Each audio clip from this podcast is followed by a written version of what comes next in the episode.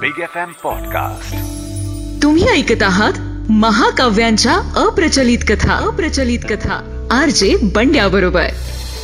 नमस्कार मी R J बंड्या. तुम्हा सगळ्यांचं स्वागत करतो महाकाव्यांच्या अप्रचलित कथा या कार्यक्रमात.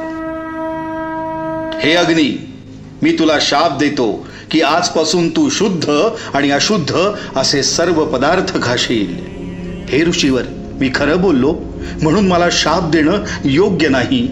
मी नेहमी पवित्र आणि शुद्ध ठिकाणी अस्तित्वात असतो मग मग घाणेरडे पदार्थ मी खाणार तरी कसे?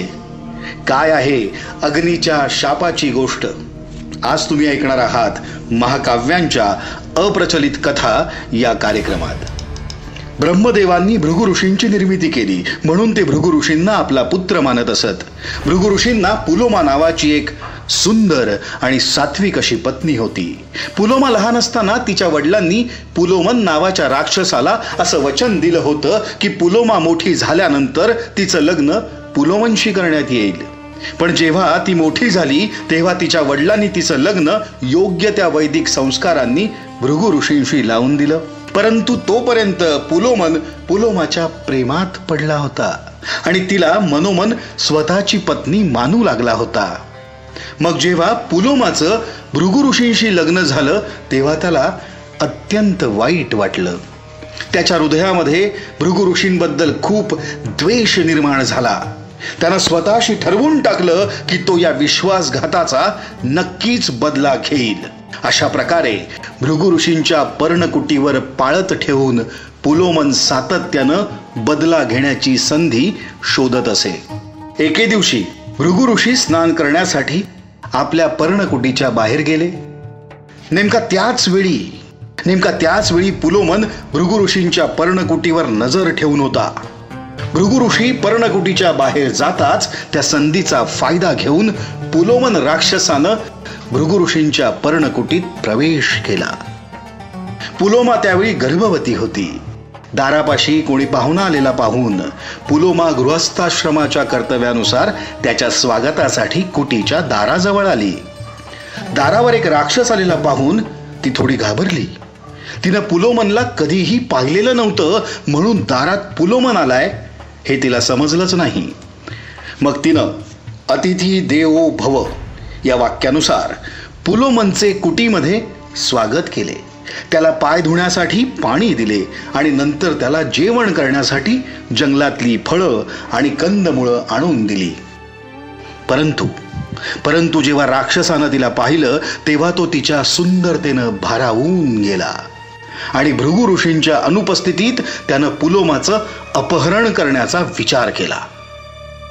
असा विचार करून पुलोमननं गर्भवती पुलोमाचा हात पकडला. तिला जबरदस्तीनं कुटीच्या बाहेर घेऊन जाण्यासाठी खेचण्यास सुरुवात केली.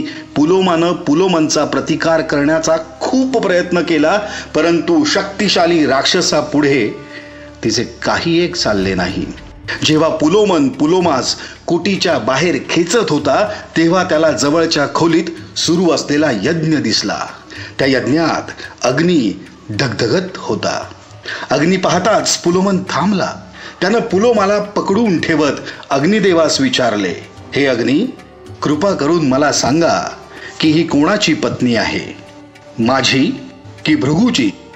हिच्या वडिलांनी मला मला वचन दिलं होतं की ती मोठी झाली की तिचं लग्न माझ्याशी होईल. परंतु नंतर त्यांनी मला फसवून हिचं लग्न त्या भृगूशी लावून दिलं. राक्षसाचं बोलणं ऐकून अग्नीनं काहीच उत्तर दिलं नाही. काही क्षणानंतर पुलोमननं अग्नीला परत विचारलं. परंतु यावेळी सुद्धा अग्नी शांत बसून राहिला.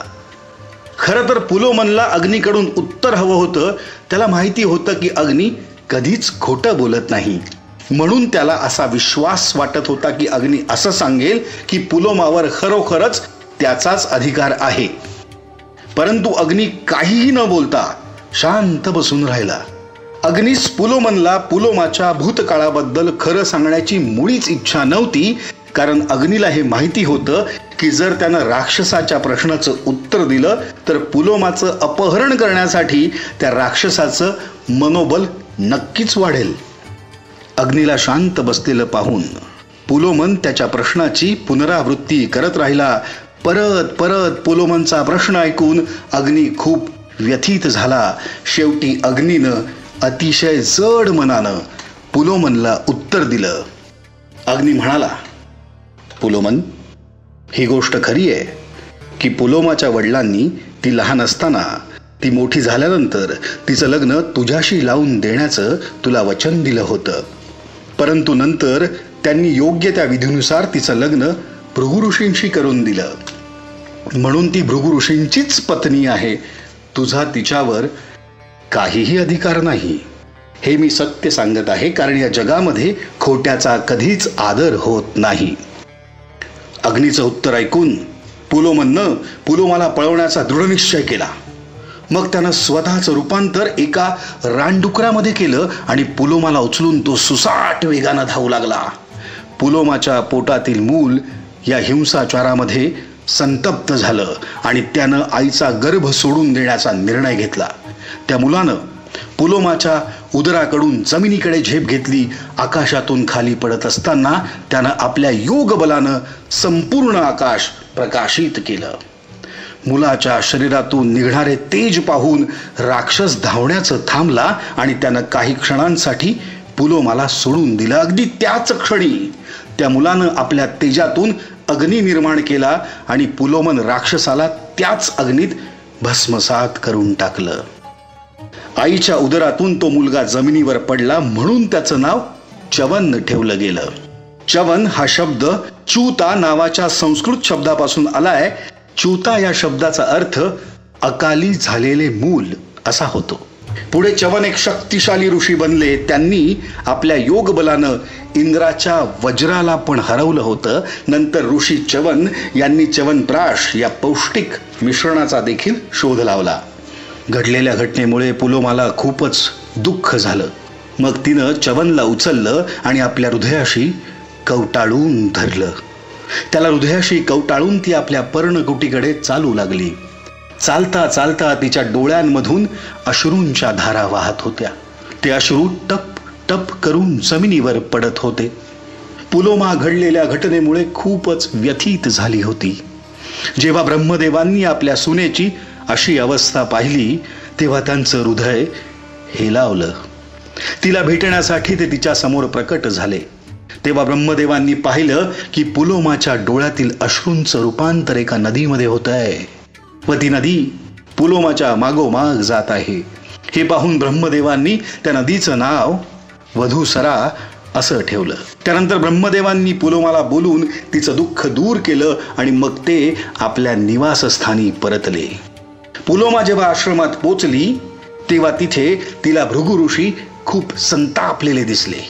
भृगु ऋषींनी तिला रागानं विचारलं पुलोमा तुझ्या भूतकाळाबद्दल राक्षसाला कोणी सांगितलं? जे ऐकून त्यानं तुला पळवून नेण्याचा निश्चय केला. पुलोमा भृगु ऋषींना म्हणाली की तिच्या भूतकाळाबद्दल राक्षसाला अग्नीने सांगितलं.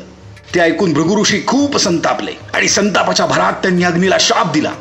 हे अग्नी तू माझ्या पत्नीला पळवून नेणाऱ्या त्या राक्षसाला मदत केलीस? म्हणून मी तुला शाप देतो की आजपासून तू शुद्ध आणि अशुद्ध असे सर्वच पदार्थ घाशील भृगु ऋषींचा शाप ऐकून अग्नी आश्चर्यचकित झाला. आणि भृगु ऋषींना म्हणाला हे ऋषीवर मी खरं बोललो म्हणून मला शाप देणं योग्य नाही. जो खोटी साक्ष देतो तो आपल्या सात पिढ्या नरकात घेऊन जातो.